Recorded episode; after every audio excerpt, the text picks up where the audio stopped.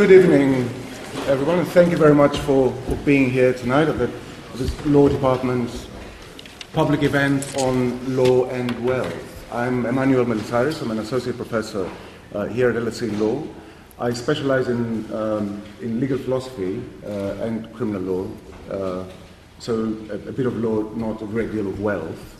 Um, nevertheless, I'm going to be chairing this uh, event tonight. I'll be uh, your host. Before I introduce our guests, let me say a couple of things about the, the format of the, um, of the event. Uh, it's uh, the point of it is to well, the first point is to showcase the fantastic cutting edge research that is being carried out in the, the law department, uh, focusing on the relationship between uh, law and, um, and wealth.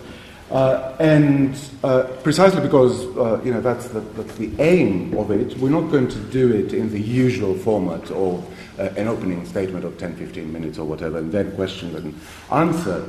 But the whole thing is going to be a Q&A session of sorts, which is why we call it a question of law and wealth.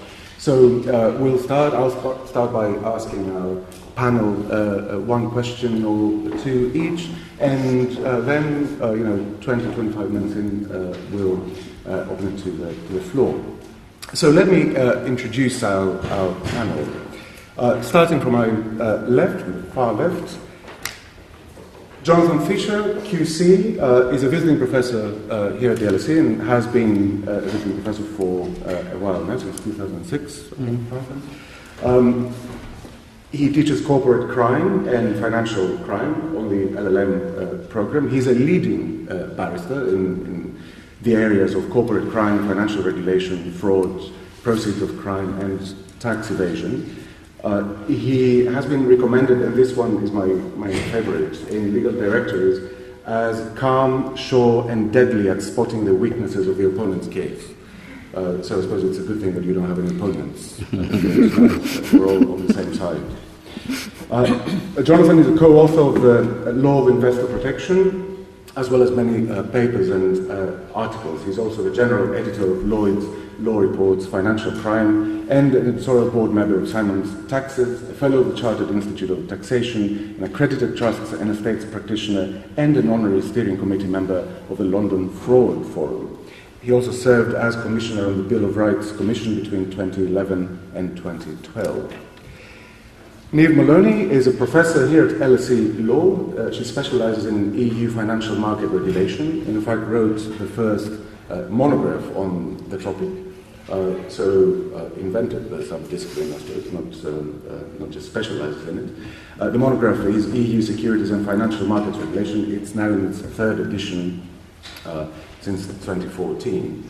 Uh, is a member of the Advisory Securities and Markets Stakeholder Group of the European Securities and Markets Authority, which is good for mouthful. And uh, other external appointments include being a member of the Consumer Advisory Group of the Central Bank of Ireland, and being a special advisor to the major 2014-2015 inquiry by the House of Lords EU Select Committee into the EU's regulatory response to the financial crisis, which uh, committee reported in February 2015, and the title of the report is The Post-Crisis EU Financial Regulatory Framework, Do the Pieces Fit?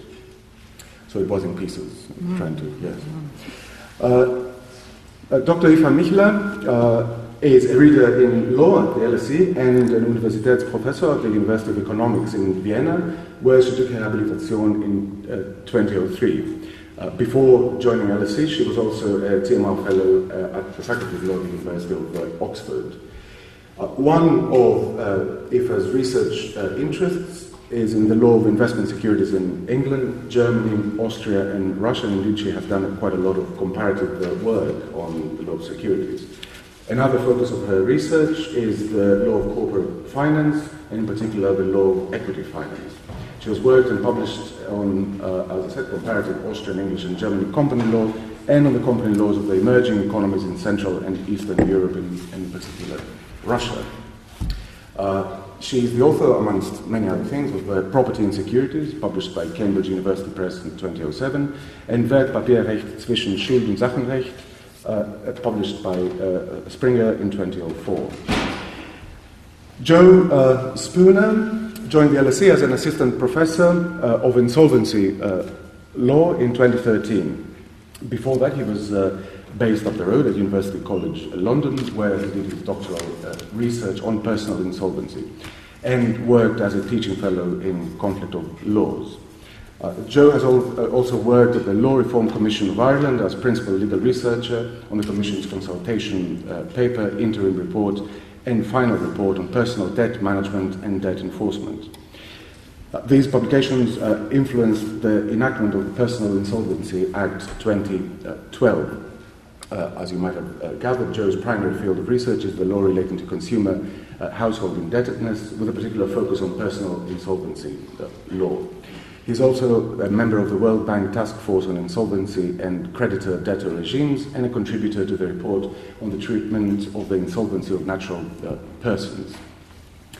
Uh, so these are uh, fantastic uh, guests. Uh, now, a couple of things about our uh, topic. As I said, it's about law and wealth. So, the, the question, the big question that we want to address is how the law facilitates the production and uh, distribution and accumulation of uh, uh, wealth. And we're going to do that uh, from within the areas of expertise of each of uh, our uh, guests tonight, of the members of the, um, of the panel. There are some second order questions that we can ask, some big questions.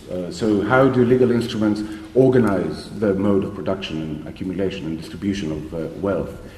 Is law secondary to the market? Is it always subordinate to uh, market imperatives? So, does it just formalize market imperatives? Uh, are there any specifically legal ways of impacting on markets? So, does it, does it work the other way uh, around? Is there anything about the form of uh, law that may um, uh, perhaps address injustices uh, or inequalities caused by the market? Is there, and can there be uniformity across different fields of law in uh, the way that uh, wealth is being produced and uh, distributed? Uh, so these are, uh, I think, some of the, the, the second um, uh, order questions, but as I said, we'll start from the specific and in due course move on to, to the general. So I'll, I'll start with Niamh and ask her to tell us a few things about her work on uh, household uh, investors, involvement of um, uh, the small guys in, well, in, the financial market. Yeah, so uh, thanks very much, Manola. So I work, uh, I suppose, in some respects, in the more kind of rarefied aspect of all of this because I look at the retail investor. Now, one of the things I try and, and pull out is well, what is that person for a start?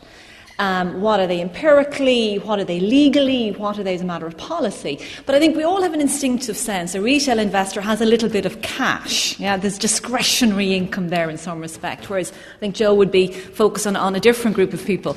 So we have people with a degree of discretionary income, um, and how does the law sort of interact with that? Now, the kind of core question I would ask is what is the job of law? Now, law can really do two things, I think. One is it can market markets. You know, come in, the water's fine, invest your shares, you know, make money. So it has a sort of a marketing dimension. Or the other thing it can do is it can be much more paternalistic, much more protective. If you go in here, go in with the following warnings, the following controls, and so on.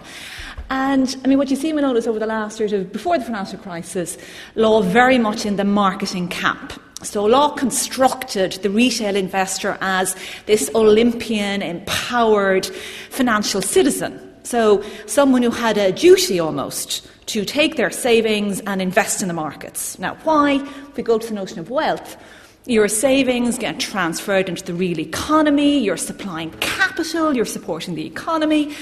And secondly, you're taking the pressure off government. You know, you're taking on welfare support. You are saving for education, you're saving for health, and all the rest of it. Now, how does law start interacting there? We see things like proportionality. You know, we don't want excessive rules. We see things like disclosure. Information is important. We see things like choice and innovation. Make it easy for the markets to produce lots and lots of products. Make it easy for banks to find consumers. So very much a strong dimension of that. But one of the things I see in my research is that's very tied to the economic cycle. So the point at which wealth is being generated, the point at which it is in, it is in the cycle. And all of this came to kind of a juddering halt, of course, around about October 2008. Uh, and one thing I was interested in at the time was financial literacy. So, how can we construct a legal system that is based on rationality, more or less? Where a lot of the evidence tells us people can't contract. They find it very difficult to make choices. Maybe they shouldn't be allowed to go into the markets. And interestingly, when the crisis broke out in September, October, November 2008, nothing you have a deafening silence across every single investor education website on every single regulator globally. Now, there might have been one or two exceptions. Nobody is saying, calm down, don't panic, sell, don't sell. You know, nothing, nothing. So there's a whole kind of cyclical behaviour here. And right now, something I'm looking at in my research is how that's changing. So we focus less now on wealth generation. We focus now on the investor as a consumer and a consumer of highly dangerous products. Um, you know, they're like consumers of medicines, of um, electrical products that might explode in your face. So we're seeing these big kind of cyclical movements in how the law constructs this person who's engaging with the markets. So a lot of what I try and do is figure out, well, is there any truth in either of these positions? You know, should one or other win? And if so, what's the role of law in all of this? Um, but one of the challenges you have as an academic lawyer is, is kind of tracking and shifting these big movements, which are very tied to, to the economic cycle. Thank you. I, I find the, the idea of financial citizenship I find absolutely fascinating, mm. actually, because it, it, sort of marks an inversion of our uh, of the idea of citizenship that we generally have. Yeah. You know, citizenship through the, uh, the, the, market and through the private uh, domain. Uh, I, am having uh, read some of your uh, work as well. I, I also find it um, quite interesting how various instruments try to protect uh, small investors. It's always mm. at the mm. point of entry. Yes. So that's where yeah, yeah, yeah. Um, protection is being offered. Uh, minimizing risk at that point, so leveling the playing field um, uh, by making it compulsory for investors to take advice and, yes. and, and that sort of thing, which we may come back to that, but I, I suspect that it might cause all sorts of other problems. Yeah. Uh, so maybe a parasitic uh, market of advice. Uh, oh, absolutely, maybe, you know, absolutely. And, and, one of the effects is you're generating a very strong moral, moral hazard or a signalling dynamic. You know, you must get investment advice. Well, if the law is requiring investment advice, that has to be something really special. I can rely on my investment advisor, kind of switching off again rational capacity. another dimension to this is you can take it to a further extreme. Um, at the point of access, Manolis, before you buy a share, should we require you to, in effect, have a driving license, a share license? You know, do you really take over capacity by licensing the investor, not necessarily the market? So, yeah. Mm, yeah, yeah, yeah. Eva, you've done a lot of work on the complexity of financial yes, markets. Yes, yes. So, um, and I, I would like to pick up on what Niamh said about investment products being dangerous products, a bit like explosives that can explode in your, in your hand or in your portfolio.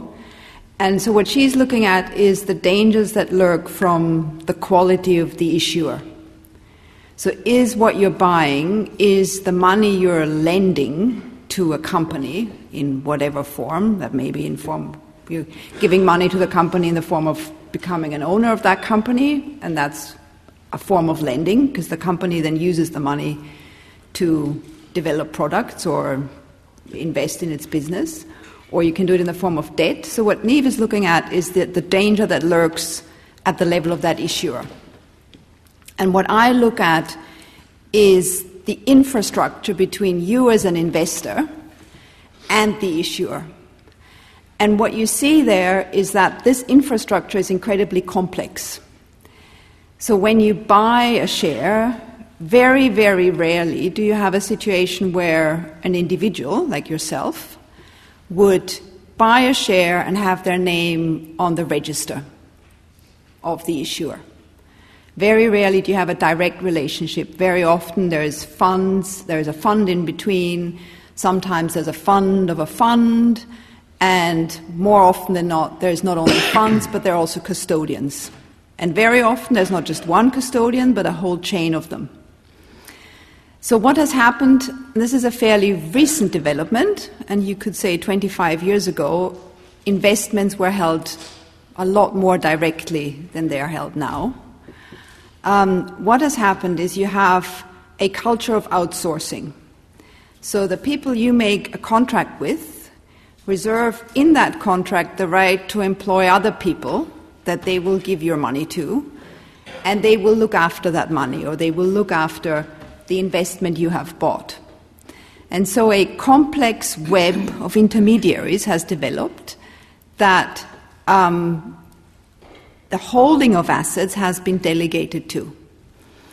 And this, has, uh, this results in a situation where it is very difficult to track down the assets you own. So there have been cases in London where investors have tried to sue issuers and couldn't because they couldn't prove that they were owners because the issuer said, Yes, you have a statement that says you hold those securities, but we don't know you. We only know the custodian who is on our books, and we know it's not you.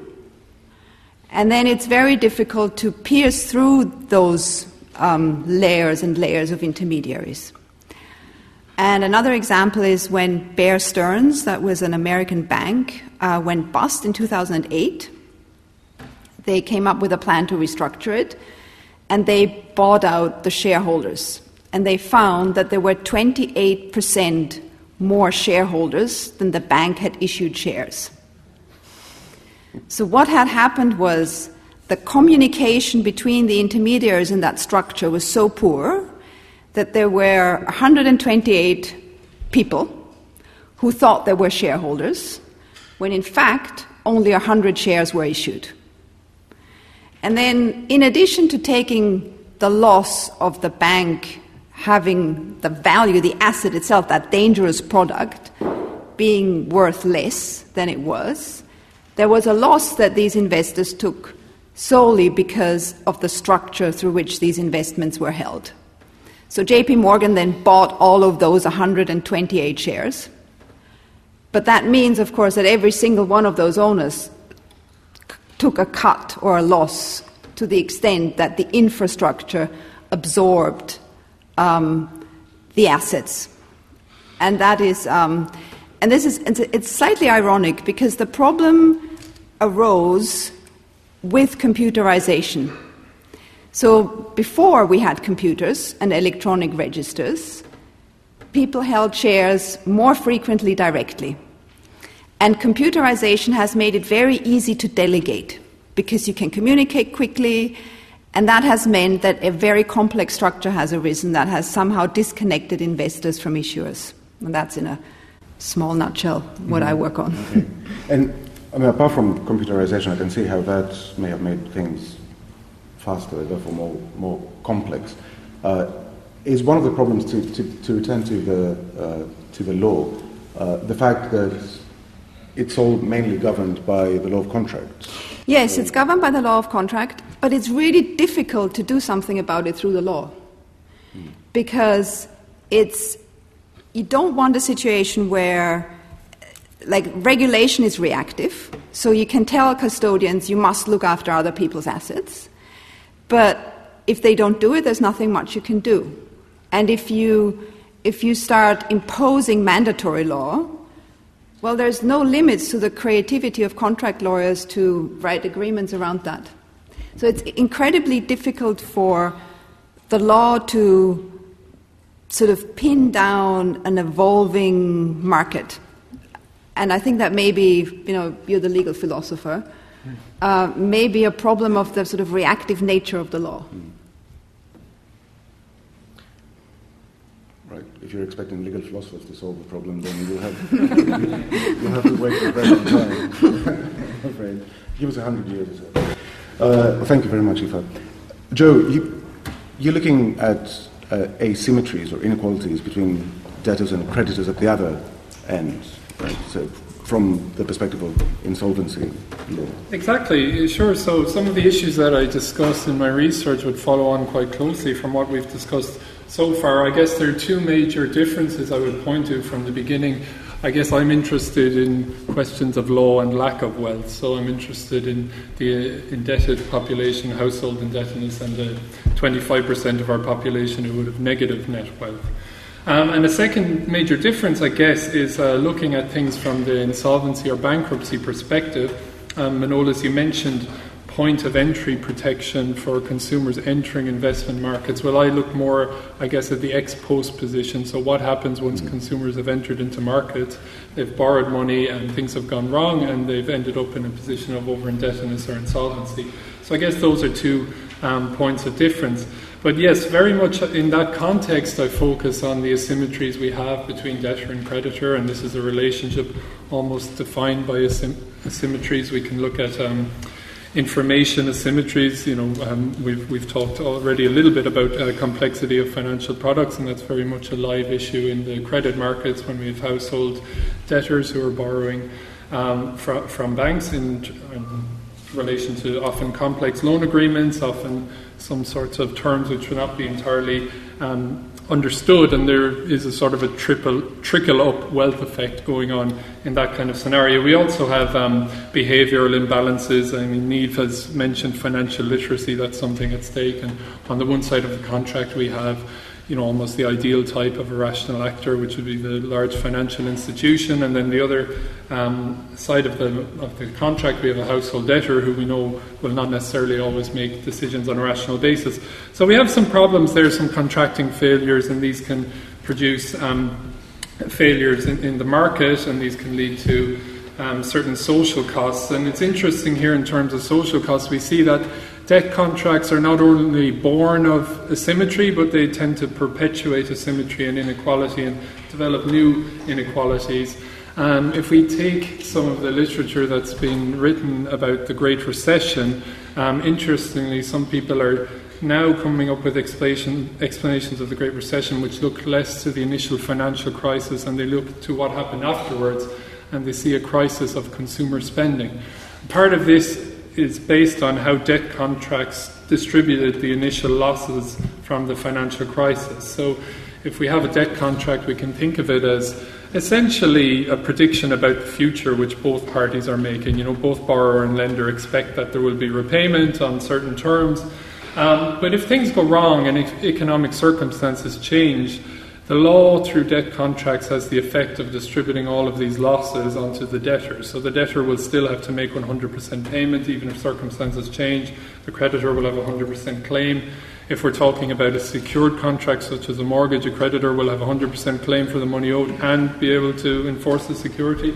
Um, and this can produce negative effects not just for debtors but for the wider economy as well. Because if we're talking about losses being imposed on ordinary households, who are parties who are not very well equipped to deal with these losses, these can have dramatic effects in creating a debt overhang problem. So, um, this is to do with the idea like if, if Bill Gates loses £50,000 off the value of his house, he probably doesn't change his day to day expenditure, whereas if an average family does, they're going to cut back a lot on spending, and if we multiply that across the economy, well, the economy can really slow down.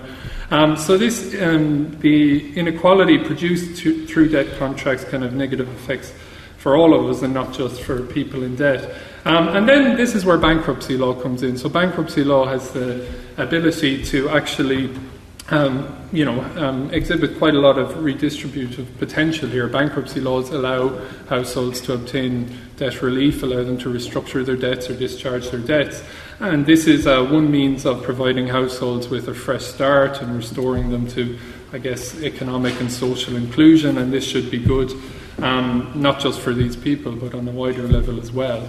So, um, yeah, I guess that's some of the issues that I'm looking at. And just um, when I was listening to Eva and Niamh, there were parallels in some of the issues they're talking to. And one of them, I guess, is this big um, debate about whether we should be facilitating access to financial products or whether we should be protecting people from them. And I guess uh, these issues are raised at the ex post level in insolvency as well. The impact of providing debt relief to households, well, does that mean that this will reduce access in the long run if debtors are able to um, be discharged from their debts, does that make lenders less inclined to lend? These kind of debates are quite live in, in this area. Mm-hmm.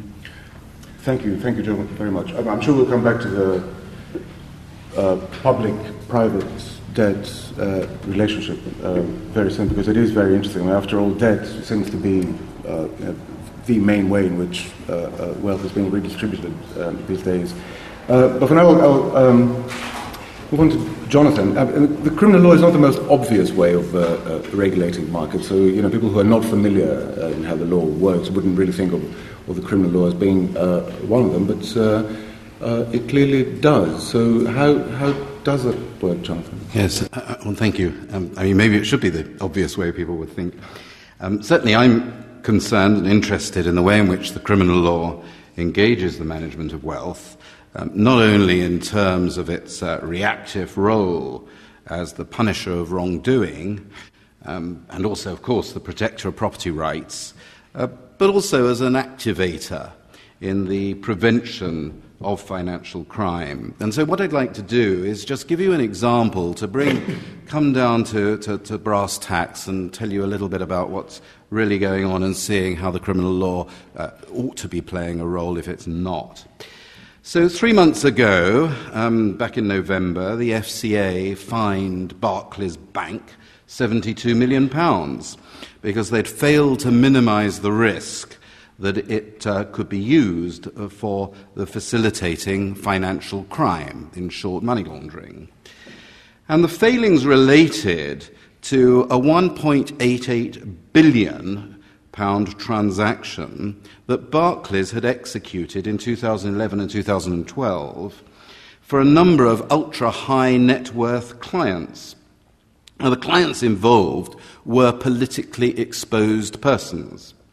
And there's no question that they should have been subjected to enhanced levels of due diligence and ongoing monitoring by the bank. In fact, as it happens, Barclays applied a lower level of due diligence than its own policies required for other business relationships of a lower risk profile. And Barclays subverted its standard procedures, preferring instead to take on these uh, uh, exposed uh, people as quickly as possible, and they generated for themselves a very tidy little sum £52.3 million. And Barclays went to unacceptable lengths to accommodate these clients. This is the FCA's words. Specifically, Barclays didn't uh, obtain due diligence information which was necessary to comply with financial crime requirements. Barclays agreed to keep the details of all of this confidential, and their due diligence records weren't even kept on Barclays' electronic system. The FCA specifically found that Barclays' senior management had failed to oversee adequately Barclays' handling of the financial crime risks associated with the business relationship. Now, these facts demonstrate, I would suggest, that one of the UK's leading banks was prepared to ignore the risk of facilitating financial crime, motivated, I would suggest, by unadulterated corporate greed and a malign attitude towards adherence to regulatory standards. In this instance, what we're talking about is a breach of the money laundering regulations of 2007. So I ask a question, and that is as follows. When we talk about the criminal law, where is it? Why was Barclays Bank not prosecuted for a criminal offence involving breach of the money laundering regulations? I do not believe there has been one single prosecution under these regulations undertaken by the FSA or its successor body, the FCA. In the handling of individual wealth and collective wealth of our nation, our banks never seem to learn. This is the same Barclays Bank, I would remind you, that the FSA fined £59.5 million in June of 2012 for its failings in its handling of the LIBOR and Euribor markets between 2005 and 2008. And it's the very same Barclays Bank which the FCA fined £284 million in June of 2015 for failings in relation to the Forex market between 2008 and 2013. So, where is criminal enforcement? What is the role of the criminal law in the management of wealth? More specifically, I would ask this in relation to the UK's leading companies Is there a role for the criminal law in supporting a framework directed at the prevention of financial crime by encouraging better standards of corporate governance? And if so, can we develop a challenge for us? Can we develop a coherent narrative in which improved adherence to legal and regulatory standards is not simply coerced by the criminal law, but also acknowledged by companies and their directors as an imperative to conduct business in an ethical fashion so that uh, the corporation would no longer be considered as causative of a problem, but actually rather the key stakeholder in its solution. That, I would suggest, is an appropriate role for the criminal law. Thank you, Jonathan. Uh, do you think that the criminal law is, well, as it stands, on the whole, I mean, of course, there are different instruments of, of criminal law that, that, regulate corporations. But is it is it fit for purpose? I mean, you know, one one of the big questions in uh, criminal corporate liability is how to strike the right balance between the incentive to do the right thing and the disincentive to do business at all. Yes. Uh, so, you, think, uh, for example, I mean, seventy-two million. No, well, it's peanuts. Um, but um, Look, so far as individuals are concerned, I rather think the criminal law in England and Wales is actually perfectly adequate. What we need to do is enforce it.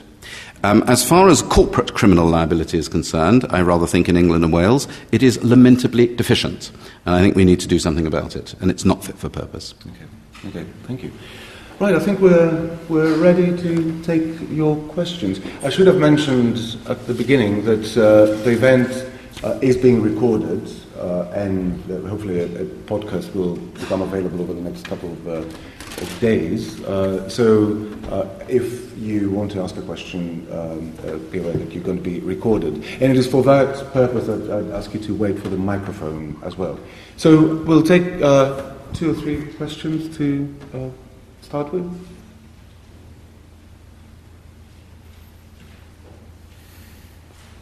One will make me happy? yes. and if you could please identify yourselves, uh, and, and, if you want to address your question to one of the, uh, a specific member of the panel, please do so. Thank you. Matthias Goldmann from Frankfurt University.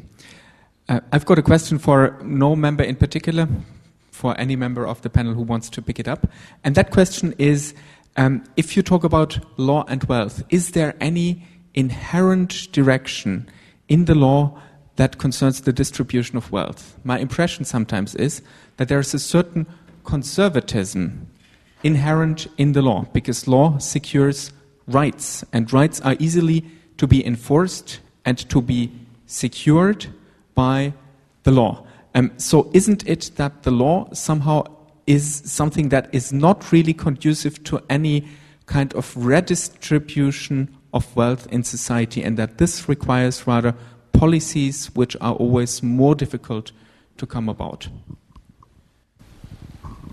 Do you have another question for now, or shall we start with uh, Matthias's very narrow question on the very nature of law? Yes, please. If I, Philipp Paech from the Law Department. Um, if I may come in on this one as well, uh, asking a question in the same direction. Um, there might be, and I see a certain softness of the law, so that societies and actually the law itself play with itself some regulatory arbitrage, meaning that when it serves society or what is perceived as um, serving the society at that moment, that um, this is what is decided by legislators, regulators, and maybe even the judiciary in that moment. So, uh, building on what was just said, um, there might, for example, be a certain upstream redistribution that we can see because the policy that is perceived as the good policy to bring nations forward, to bring economies forward, uh, is often um, supposed to be keep those people and those businesses that are running the economy kind of in good shape. And um, I think um, one must maybe ask the question whether there can be objectively the right rule and the good law f- regarding the distribution of wealth, because there will always be interests uh, on different sides of the spectrum. Okay. Well, this is related to Matthias's uh, question. yeah, the, the, so the question is whether the law only form, uh, uh whether it formalizes uh, extra legal imperatives, whether the rule of law is there just to uh, ossify uh, you know, things that, that happen elsewhere, whether there is something uh, specific to the law uh, that might facilitate the pursuit of justice rather than the concentration of, uh, of wealth. So, uh, who would like to have a go first? Well, I, would like to say that from, from the perspective of the area I look at, definitely the law serves those who have the greatest bargaining power and are able to design contracts that protect their position. So you find yourself in a situation where, as an investor, you're faced with some general terms that you can not negotiate on. And, and when you look at, so when, when you speak to institutional investors, um, I, I found like talking to people from very large institutions, they're sometimes surprised that they've got the ability to negotiate terms because they're a very big player and they say, you know, I've got this big problem and we don't know what to do. And the answer is, well, don't accept the terms, which as a big player you can do. And then, of course, within their organization, that is not an easy thing to do because the person you talk to is not on the legal team, and then, and then this is, becomes a much more complex thing to do within an organization. But generally, I, I do believe that the law serves the wealthy better than the poor. And that is for designing contracts, but also I think for law enforcement. If you've got more money, you pay a better legal team, and that helps in litigation. And that's not particularly deep philosophical point, but I think something that is unfortunately true, and there's not much the law can do about it, I don't think. Yeah, I think these are great questions. Um, from uh, sort of a regulatory perspective, which is where I come at a lot of this, I think law is inevitably catching up, but, but when it's catching up, it tends to be reinforcing a status quo.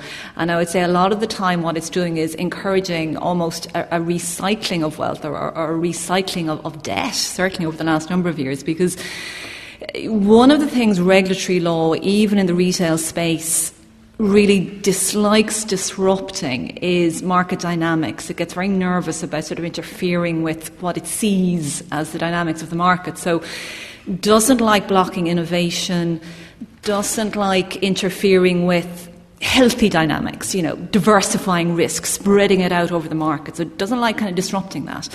So if you look at the last number of years, so we've had the financial crisis, we've had the the cost of bank rescue um, effectively going to the taxpayer in an awful lot of places. So, so that burden, you know, austerity, is being carried by the taxpayer.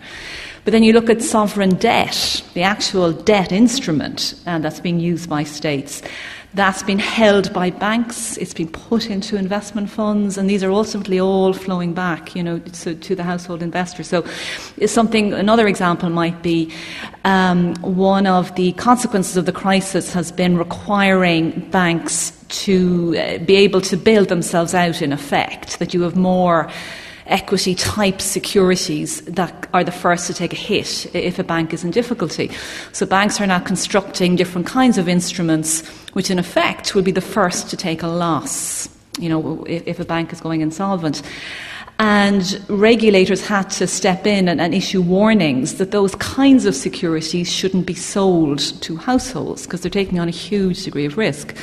Um, but there's no law against that, or, or, or, not fully. So it tends to reinforce the status quo, and it's partly because of this nervousness of disrupting what are seen as sort of almost, you know, unavoidable dynamics in marketplaces. So I think it rarely distributes wealth to a greater extent than the market already is doing. It's reinforcing those dynamics. I didn't cough suggestively. I wasn't asking you to stop. oh, Jonathan, would you like to come? Yes, I mean, I can just say a few words. Obviously, from the perspective of a, of a criminal lawyer, um, it's really an unexceptional proposition, is it not? That um, the criminal law, certainly when one looks at acquisitive crime, uh, is there to protect property rights. That's what it's doing. Um, it's restoring uh, property to, the, to those from whom it was criminally taken. So, in that sense, it's just not a, an, an, exceptional matter. Um, I, I, agree with Niamh. I mean, I, am sure that law is essentially a reactive discipline. Um, we could have a wider discussion about what we think the purpose of law is. Do we think that it has some sort of um, redistributive uh, aspect to its purpose? Uh, and I rather think people's uh, views might be divided on that, and to some extent that reflects a, a, div- a, division of view in terms of even a political ideology of what you think the role of the law is. Um, do does, it, does, it, does it have some sort of redemptive quality? Um, I, am not, as a criminal lawyer, I wouldn't go there. Um, I think what I would say is this that insofar as I might be arguing a case for saying that um, we should use the law, deploy the criminal law, um, to improve corporate uh, uh, social responsibility, in effect, is what I'm, I'm suggesting. Um, I'm not really saying that because uh, I, am driven by the, the, redistributive process of the law, any form of political ideology. It just seems to me that, um, in terms of uh, decent ethical values or some sort of moral value, um, we ought to be he- behaving decently, and that applies to companies as well as individuals. Um, and, and I, I, would stop there. Um, so, um, no, yes, I would see law very much as a, in, in a, quite narrowly um, with regard to the two questions that have been asked. Thank you. Yeah, uh, well, I think I'm, I'm probably in, in, agreement with the, the leaning of Matthias. I guess um, partly because Niamh has discussed some of the regulatory aspects, I think I would focus probably on um, court decisions in, applying in, insolvency law or bankruptcy law in answering this question. And um, yeah, I do think that we can see a certain uh, reluctance or uh, trepidation to embrace the redistributive uh, functions of insolvency law. So there's two ways that insolvency law have traditionally been thought about. One is that it's um, you know basically protecting and reinforcing market allocations and protecting the rights of creditors.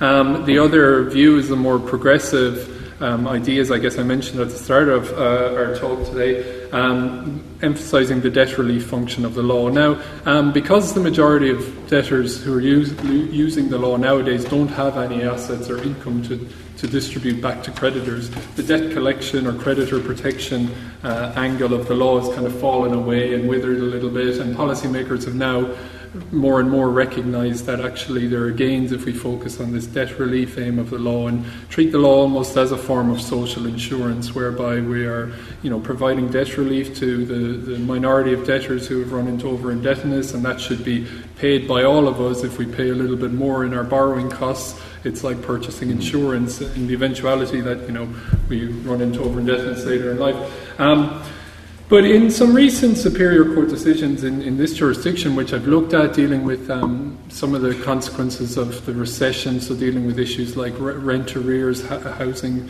debt that has arisen, and even arrears arising in relation to the social welfare system, so social welfare benefits, I see that the courts are still uh, holding on quite firmly to this original idea of insolvency about primarily protecting creditors and seem reluctant to embrace the redistributive potential and sometimes talking quite openly about the concerns they have about that and talking about ideas like, well, well, it wouldn't be justified if the debtor availing of bankruptcy was put in a better position than every other debtor who's out there struggling to make ends meet and not entering into bankruptcy.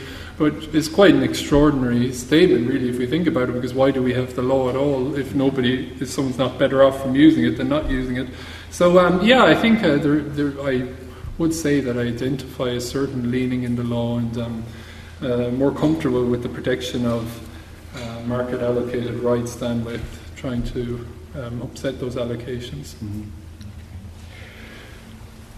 Yes.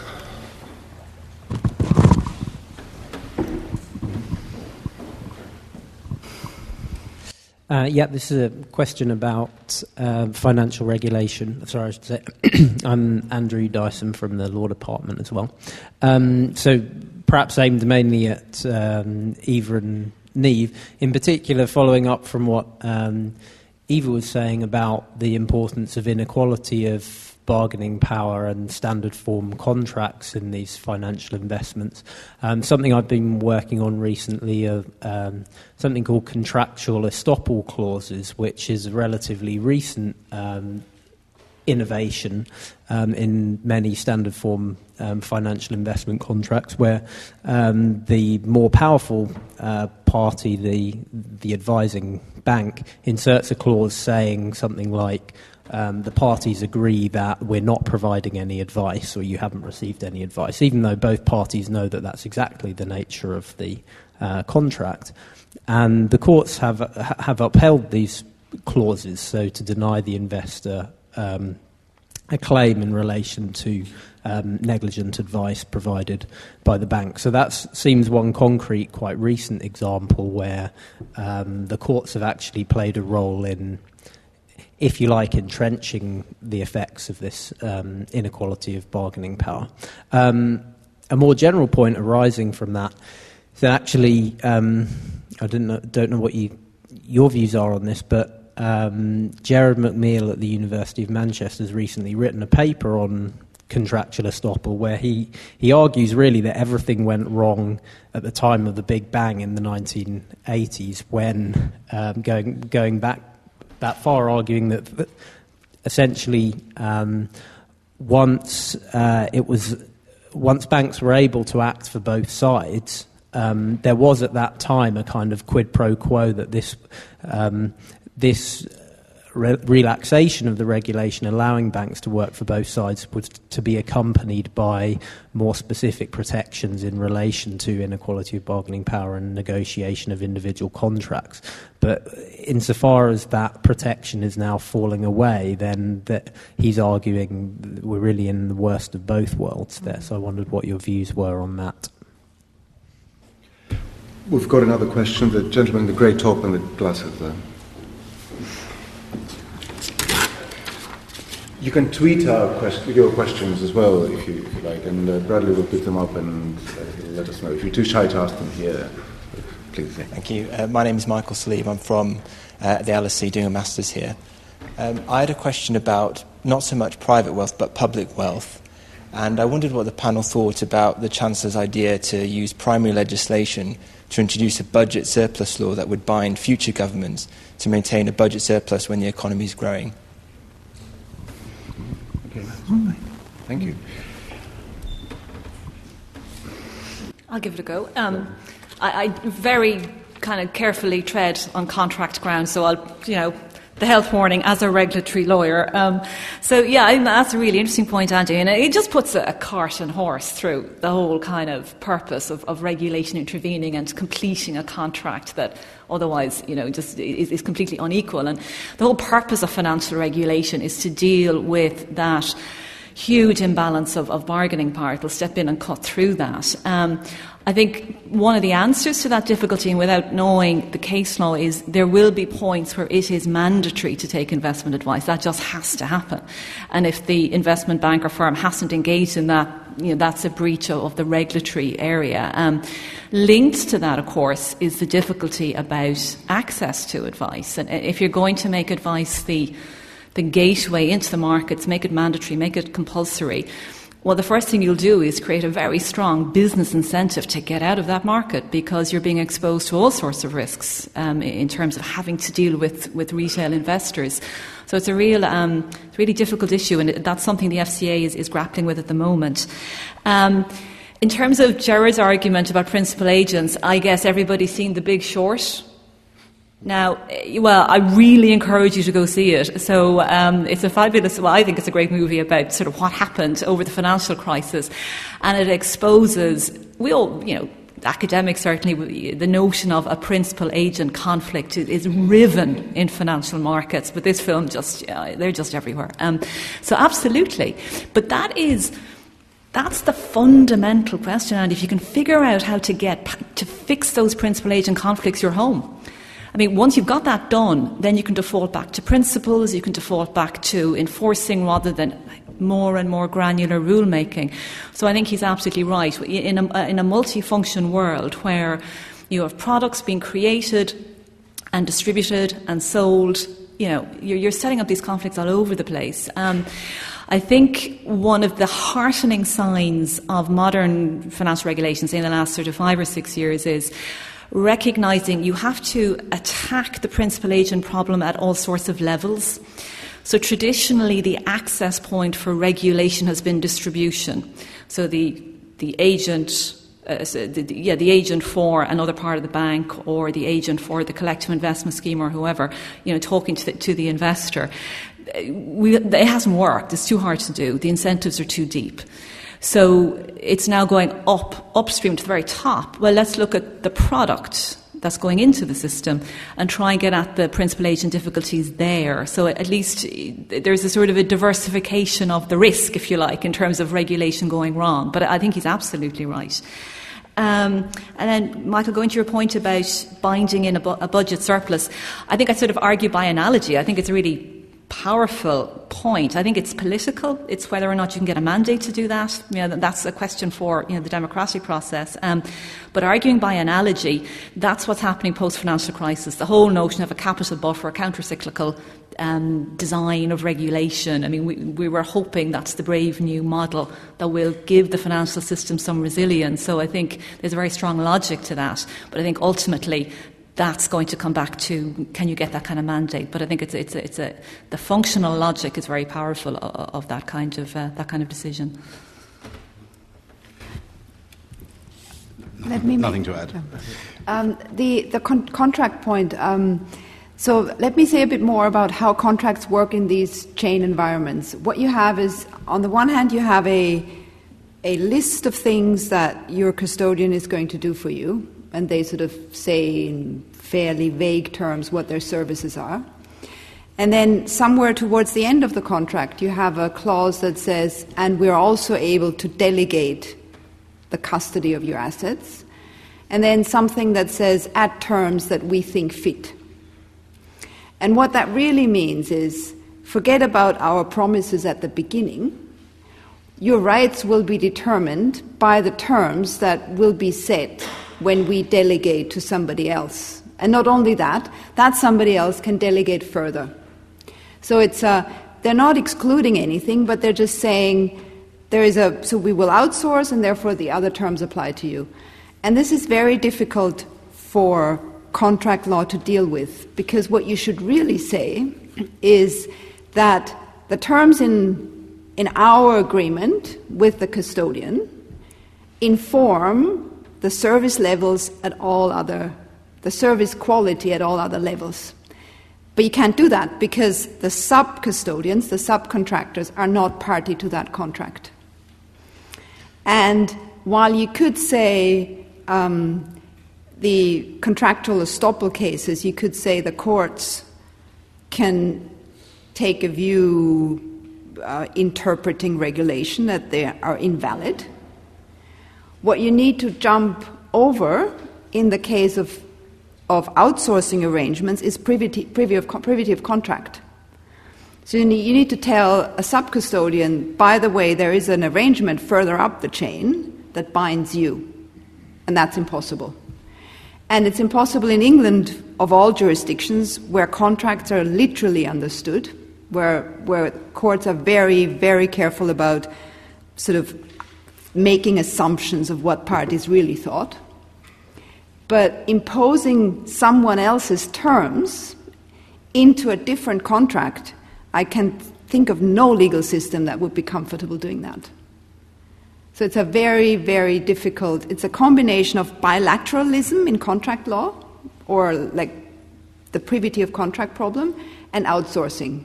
And once the two meet, rights seem to go through the roof like they or rather seem, seem to fall down a cliff, rather.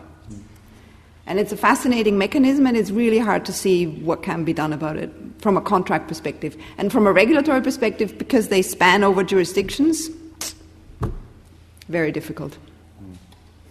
Yeah, well, you said earlier you don't think there's any legal solution.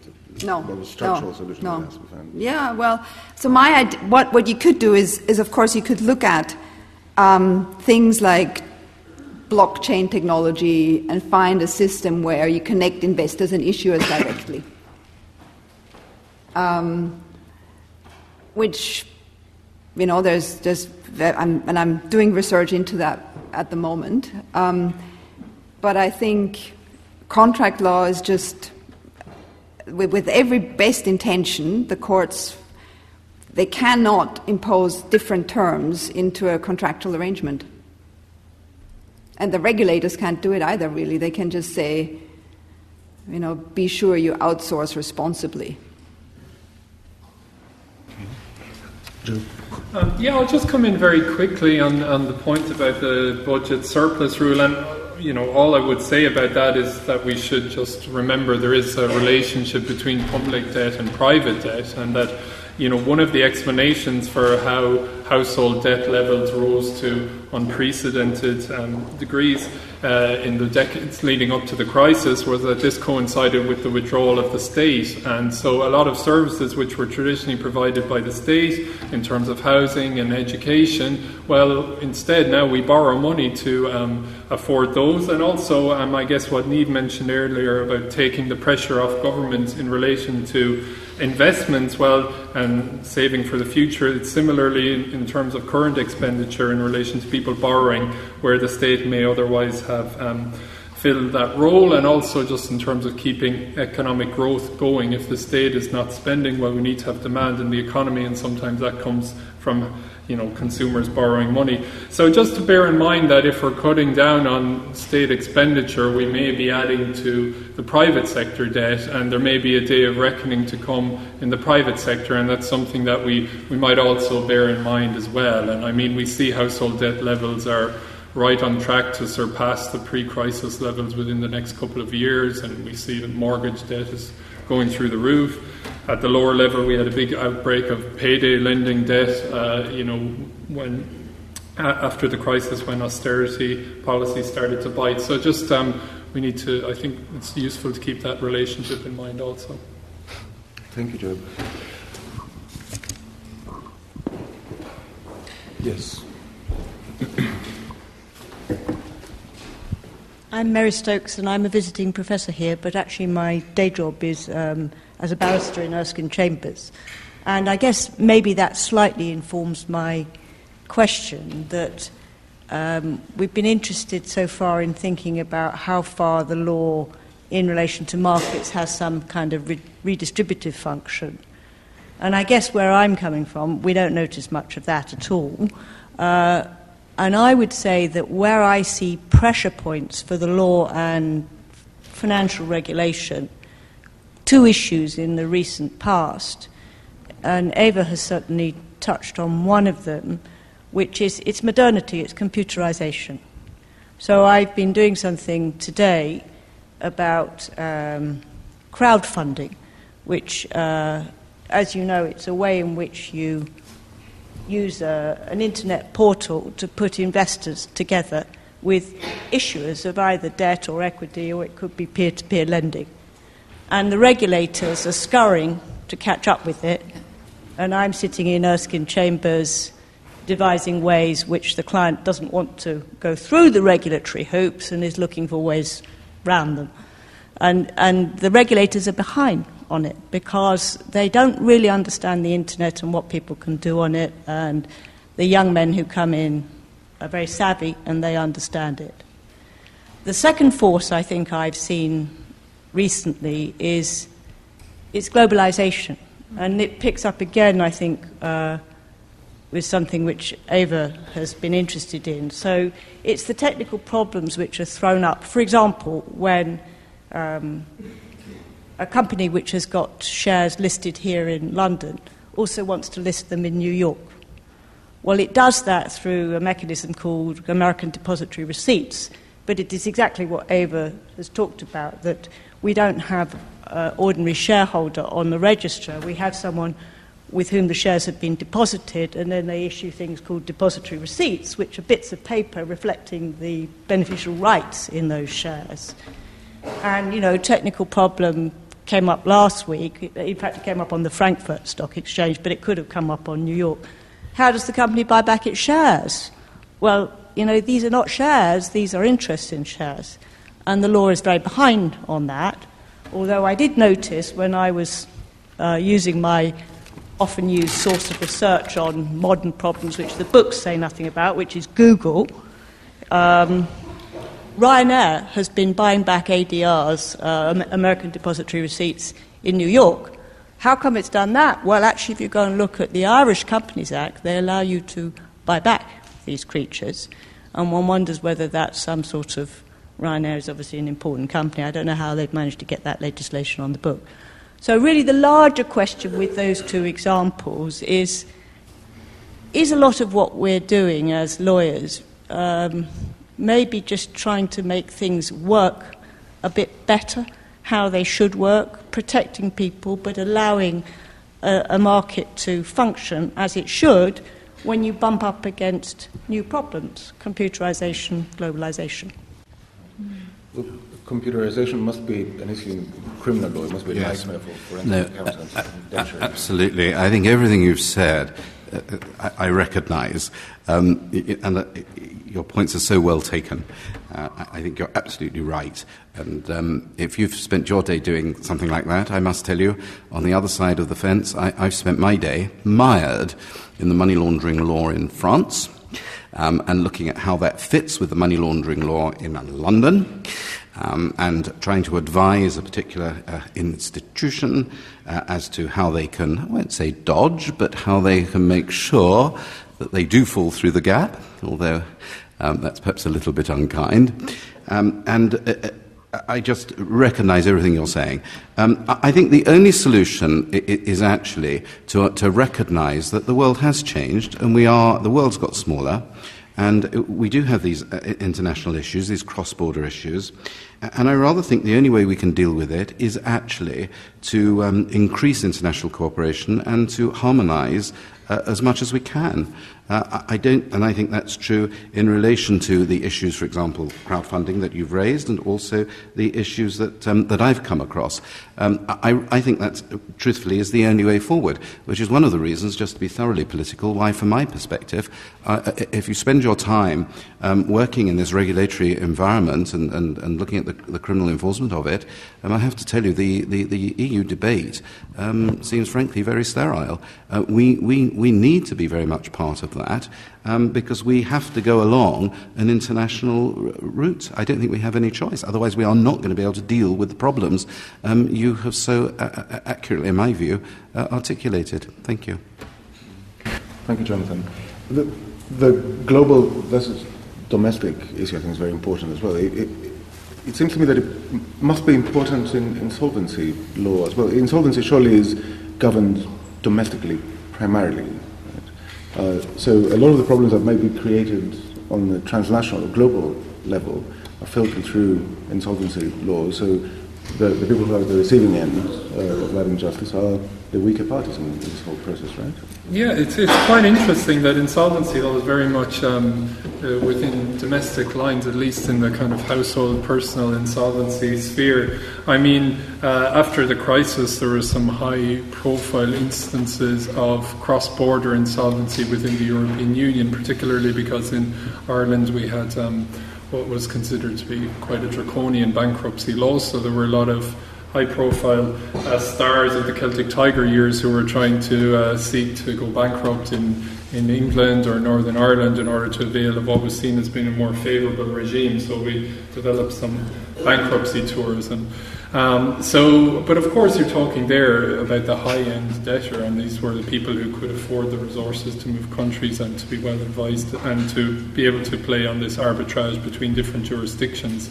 Um, at the other end, I guess again, taking Ireland as the example, you know, the global and the international very much influenced the experience of the law for uh, ordinary Irish households who were trapped in debt difficulty after the crisis. And I guess one of the ways that manifested was as part of Ireland's financial assistance package, the laws were changed, but uh, under the oversight of the European Commission and the IMF and the ECB, uh, the Troika. And um, we see that there are various different uh, interests at stake in terms of the passage of the legislation and in terms of the protection of various different interests within and outside of Ireland. And of course, yes, all of those uh, international political fights are, are fought out, whereas um, the impact on the on the household debtor can be quite severe, I guess, when all these giants are um, pursuing their own interests. Yes. And I think that was manifested in the legislation which was passed, which was quite conservative and didn't really get to grips with the household debt crisis that we had in Ireland. Eva, would you like to? Yes, no, I, I agree that computerization and globalization are a combination that have thrown up a lot of problems. Um, and and I, I, I would also like to add that sometimes regulation can be the problem. So, in, in, in my area, what has happened um, and has increased, it's hard to prove that empirically because I've been trying to find ways of finding data, but I can tell you that custody business has become a lot more attractive as, as a result of regulation. And the, the, the reason is that collateral, that is, securities, um, have been required by regulation for people to participate in exchanges, to participate in clearing and settlement systems. So the regulator, regulator has sort of put up requirements to deposit securities as collateral. And, and that has meant that a market has developed of borrowing securities. So you can either buy the securities you post as collateral or you borrow them from someone for a period of time to satisfy your regulatory requirements. And that has created a market in securities lending. And that market is run or is facilitated by custodians. So custodians are able to generate revenue by facilitating lending. And that is quite a, um, a good business for them. And that has meant that the custody industry has become a lot more attractive. But you, of course, you cannot generate more securities. So, so what has happened is, and the regulators sort of catching up, that custodians ask permission to lend securities. But they ask permission from their immediate clients. So if you have somebody somewhere in that level, their client will be another custodian. And that client will give permission. And at some point, you then need the permission from the retail investor.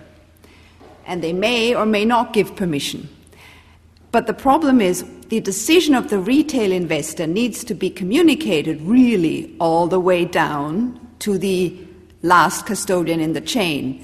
And sometimes, and the more custodians there are, the longer the chain, the more borders there are in between, that information sometimes gets lost. And, and so, this, so this is a, an unintended consequence of an increased regulatory requirement for collateral that has all of a sudden thrown a frenzy into the custody industry. And, and I spoke to um, banks here in London who said, who, you know, somebody told me, we deeply regret having sold our custody arm 10 years ago because it was an unprofitable, boring business. It's no longer that. It's a very profitable business, but sadly we got rid of it at the wrong time. Um, so, and that, and it's it's hard to nobody who in, you know, thought collateral requirements were a good idea would have thought that this would happen. Um, but yeah, I mean, it's, it's, a, it's, a, it's an interesting you know, insight into the legal profession to say our role is to make things a little bit better. But maybe that's all we can do. Yes, absolutely great point, Mary, about the crowdfunding thing. Um, so I always have mixed views on crowdfunding because it is. Um, it's one of those classic issues the regulators are getting terribly excited about, and an awful lot of policy work and consultations, and it's crept up into the international space for standard setting. And ultimately, in terms of the risk that's being addressed, you know, there is a kind of a question. So, so if you look at, so I'm a company issuing five million worth of shares. So under traditional law, I don't come into any of the normal rules about selling my shares because it's, it's under five million. And, and the law kind of set up that exemption because, well, look, that's a small number of people. That's maybe what, 200 people, 500 people. It's not a lot of people. Now, they could all get badly burned if something goes wrong, but it's a small number. So the trouble with crowdfunding is you have your five million, so you're sitting outside the, um, the rules on raising funding, but you can reach an immense amount of people through your website with the 5 million. So sort of the detriment is the same, but it's now a scale issue. So you can see regulators kind of struggling with, uh, you know, the risk really isn't any different. It's just it's reaching a lot of people. So I think regulators are kind of recalibrating, you know, how much damage are, are we kind of prepared to tolerate. So I, I think you're absolutely right that, it, you know, it's a key issue. Um, the second issue I think computerization brings up is which lever are you pulling? And I think regulators are trying to think their way around this. So, for example, if you look at automated financial advice. So, a lot of investment firms are setting up these sort of computer programs. Um, do you have X funds? Are you in work? What's your risk appetite? And they kind of, you know, it's like a computer program. You just you trick your way down and buy shares or, or buy whatever, but it's, it's a kind of a decision tree. And traditionally, that have been regulated as a sort of a, it's investment advice. But of course, a good lawyer will argue very easily, no, that's not investment advice. Where is the relationship? Where was the contact point? Did they assess you? No, no, no, no. Regulation doesn't apply. Whereas probably the right lever to pull is product regulation. You've developed a product which is an automated advice product, and then that allows you to to pull another lever in terms of controlling the firm. So I think it's forcing regulators to think about why they're regulating, which lever to pull. And of course, it's not obvious they're doing this nimbly or in any kind of um, you know, imaginative way. So it is a huge challenge, absolutely. Yes, the gentleman in the back.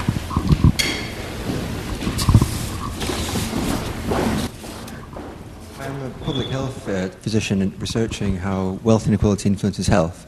So I'm sorry if I'm slightly naive and, and perhaps this is out of the, the, the box a little. Um, but I, I have been curious for a while when I look at wealth uh, issues, so this is slightly more political than, than law, but if I'm not mistaken, capital gains tax is taxed at a lower rate than income tax.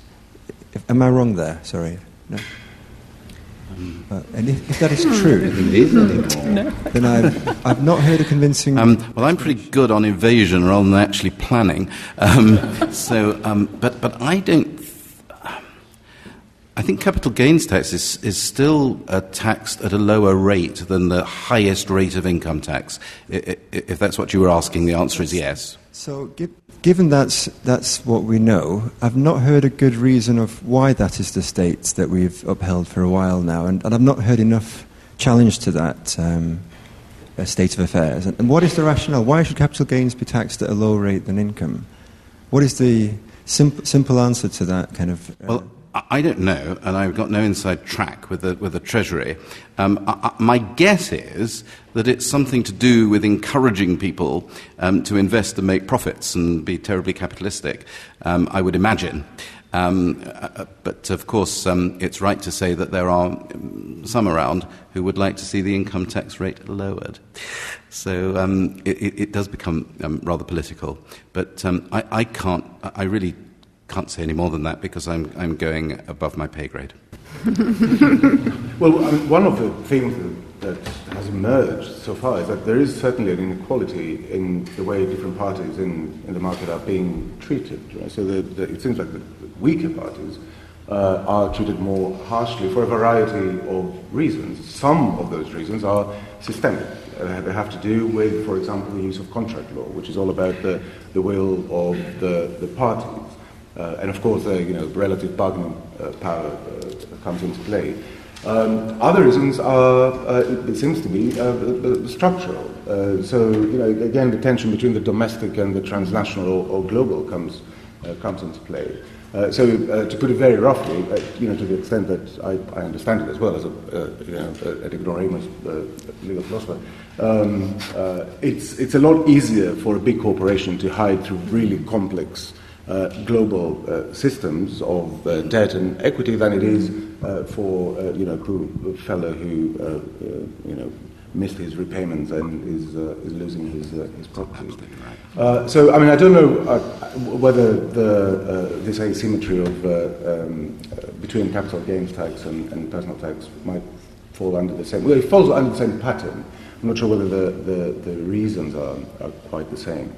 But uh, speaking of all that and speaking of uh, asymmetries, I, I, want to come back to what um, Eva said earlier, but quickly dismissed it. But uh, uh, you weren't uh, justified to dismiss it. Uh, you know, it's just simply you know too difficult, and lawyers, you know, some lawyers are better than others and they're more expensive than others. So these, these things matter uh, a lot. So I, I, what I wanted to ask is whether um, regulators and lawmakers are under uh, pressures, uh, real pressures by stakeholders in that uh, whole process, and whether that actually does make a difference, and whether it, it makes a different difference, if you like, in uh, domestic uh, jurisdictions than it does in uh, uh, you know, transnational um, transnational context. So, to put it, you know, very simply, is there some sort of suspect intimacy between regulators, or lawmakers, and powerful stakeholders? Well, the, so in my area, the, the problem is that um, whenever, for example, the European Union consults, um, and you look through the responses that are published on their website, you find that the very big players have written very polished responses. So they are able to articulate their concerns and express themselves in terms of serving the market. You very, very rarely find people responding from the investment community. You, you get an occasional response from a shareholders association. Sometimes a trade union says something. So I think, I don't think there's a conspiracy, but it is certainly the case that the very big players have, have the means to pay people to um, write, to respond to government consultations. And and and also so so when I, I published this paper that um, that I'm sort of talking about today, I published it on a system called SSRN, Social Science Research Network. Within a week, I had two phone calls from lawyers working for a very large custodian, and they just wanted to talk to me about thesis, and they wanted they didn't want to influence me in any way. They were just interested in the argument and so that custodian has the means to pay somebody in their legal area to screen SSRN, to screen what is published, and to, to sort of anticipate what's coming their way, and to sort of find ways of reacting to those arguments. Um, and that is a level of sophistication that's very, very difficult to beat. Can I just add something on that? Yes. Um, I, I, can I say this? I, really, it's two aspects. I, agree entirely. I recognise what you're saying. Um, on a sort of the, the, the macro issue um, between the, the, relationship between stakeholders and regulators, um, well, I, must tell you, I've been troubled for, a very long while about the relationship between uh, the FSA or FCA um, and those that it regulates, uh, just by virtue of the funding arrangement. Uh, I mean, as, as, I understand it, essentially um, the regulator is being funded by those it regulates. Now, I know in professional circumstances, of course, that's true of, of professional bodies, but, but it just seems particularly unhappy uh, when we're looking at the regulation of the financial markets, when the um, FCA, the regulator, has the power to bring criminal prosecutions uh, and uh, is not actually, as a matter of law, under the superintendence of the Attorney General. And I do think that raises various issues about the way in which we have set up structurally um, the architecture of financial regulation. Now, I know the argument, you know, which is, well, if you want it to be a government department, perhaps you'll kindly pay for it. Well, you know, okay, up to a point, but I'm sure we can do it rather differently because it just seems an unhappy arrangement that we, we, we carry on with and nobody seems to challenge. And actually, I think it's about time somebody put a stake in the ground and said, well, you know, actually, this, this, this really is not the best way of doing it. Um, as for, you, for, for, for, the paper you published, I have to say it does remind me a little bit. Um, I, have been in a, in a, similar situation, not, not nothing as grandiose as publishing a proper paper, um, but um, where I've said something, and it's usually been in terms of the corporate criminal context, you say it's really we, we must must expand the liability of the banks. And I will get calls from from, from firms of solicitors, you know, mates of mine who are working in, in the field, who are actually acting on behalf of banks and they are phoning to say, "Are you serious? Do you really mean this? You do, you know?" And the veiled threat, well, nobody will actually say it in terms, is, you know, um, well, if you really are going to go down this road, you know, you're not going to endear yourself to the banks. Um, and, uh, and that certainly is going on. The fact is, there are people who are retained in the large magic circle firms who, who take it upon themselves to adopt the persona. I don't want to be uh, unkind, and I certainly wouldn't finger anybody in particular. But in reality, you stand back and you think, you know, actually, you're, you're almost at the point where you're adopting the persona persona of your client. And that's something really and truly we should be careful about. Yeah, I, yeah, I very much agree with this. I, I, think in the consumer space, it's actually quite insidious. It's quite subtle. I think what the problem is because I think it's Iain Ramsay uh, has this great phrase about uh, you know you, you can't you can't get together. It's very difficult to get consumers of financial products politically active and politically engaged. They're too diffuse. They are have different interests. They literally go from Joe's kind of excluded person to my person who's trying to kind of save for their pensions. How do you organise them? So inevitably, their interests have to be channeled through the regulator. Um, every so often, you'll get this. This and this is Iain Ramsay's phrase: the panicked mass public. So that's October 2008. This overwhelming sense of this cannot go on. But that's happening every 25 years or so. So you you have to depend on the regulator identifying and articulating and responding to a consumer interest. And I think a lot of them will do that, and they'll do that seriously. Where it becomes insidious is this there's no challenge. So, has the regulator identified the investor? Do they know what the issues are? Is there a groupthink going on? So, they're not, in, they can't, it's very difficult for them to engage with the consumer stakeholder. And then the second difficulty is you have this squeezing out dynamic. So you have highly accomplished, highly technical, highly competent uh, market organisations driving the agenda. So, if you look at the new thinking in financial regulation since 2008, it is almost entirely in the wholesale market space. Um, and that's where the energy, the creativity, the policy energy, the resources, the political energy, that's where it's been. And it's because of the nature of the policy community. There's been very little new thinking in the consumer space, not because it's, it's not valuable, it's extraordinarily important, but you don't have that sense of a very informed stakeholder community driving developments. So I think it's not so much that consumer interests don't get addressed or they're their, their legislation is changed because it's too costly, it's, it just doesn't develop. And, and that's, I think, a more insidious risk than actual you know, legislation being cut out or changed or, or watered down. Thank you. Um, yes, I would echo those comments. Really, I think um, you know I've looked at the problem of legislative capture a little bit in my field. It's often given as an explanation for how we end up with a bankruptcy law for some of the reasons that Niamh and Iain Ramsay mentioned. You know, we have uh, on one side of the argument, we have a very united small group uh, in the financial sector who have more or less similar interests in what they'll be arguing for. And on the other side, we have all the consumers who might want very various different things. And how do we organise a group like that? So if it comes down to pushing the law in a more financial sector friendly or more consumer friendly uh, direction, well, then there's only going to be one winner in that contest.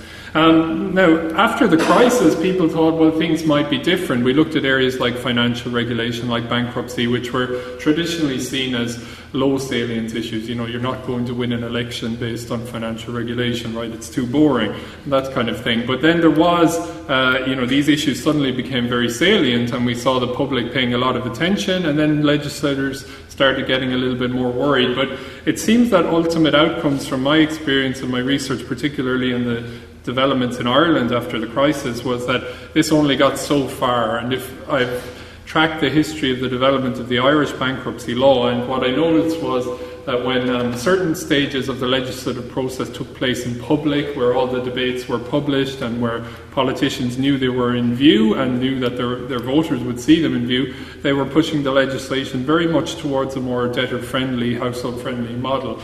Um, but then the, the, legislative process moved back to you know the cabinet offices and government departments, and the final draft of the legislation and meetings with the troika in this case, and the final drafts of the legislation were very much pushing in the other direction. So I guess what that might teach us is that they're, they're you know in these kind of um, quiet areas of quiet politics, perhaps there's greater scope for um, sectoral interests to have influence, and maybe uh, in the more public uh, spheres, we can have more popular um, interest taking effect. So, I guess what that might suggest is more transparency would also help in terms of how we talk about these issues and how, how we make our laws as well as how we apply them.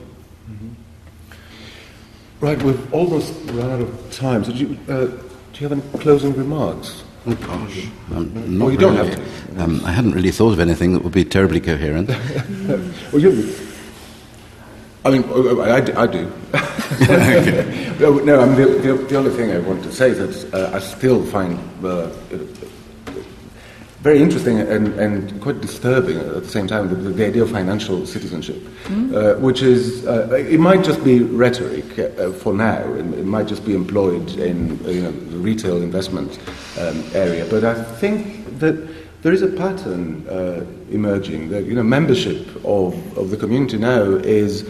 Uh, is participation in, in the market, mm-hmm. but of course that's not membership of anything at all. I mean, you know, the, this is you know just um, antagonism uh, with others. There's nothing to be uh, membered to uh, in that uh, in that sense. So I do find that uh, uh, quite um, quite disturbing. Um, right. Of course, we didn't cover the the whole relationship between law and wealth. we didn't, you know, see the very big picture not least because I think that's probably impossible. Uh, what is possible to do, especially in such a complex uh, world, which is regulated by law and is meant to reproduce and distribute uh, uh wealth, what is possible to do is look at uh, snippets, uh, just some fragments of the, of the big picture. And we saw snippets of the fantastic research being done here at the LSE Law Department uh, by Joe Spooner, Eva Micheler, Niamh Moloney, and Jonathan Fisher. So thank you all very much for being here, and thank you to our speakers.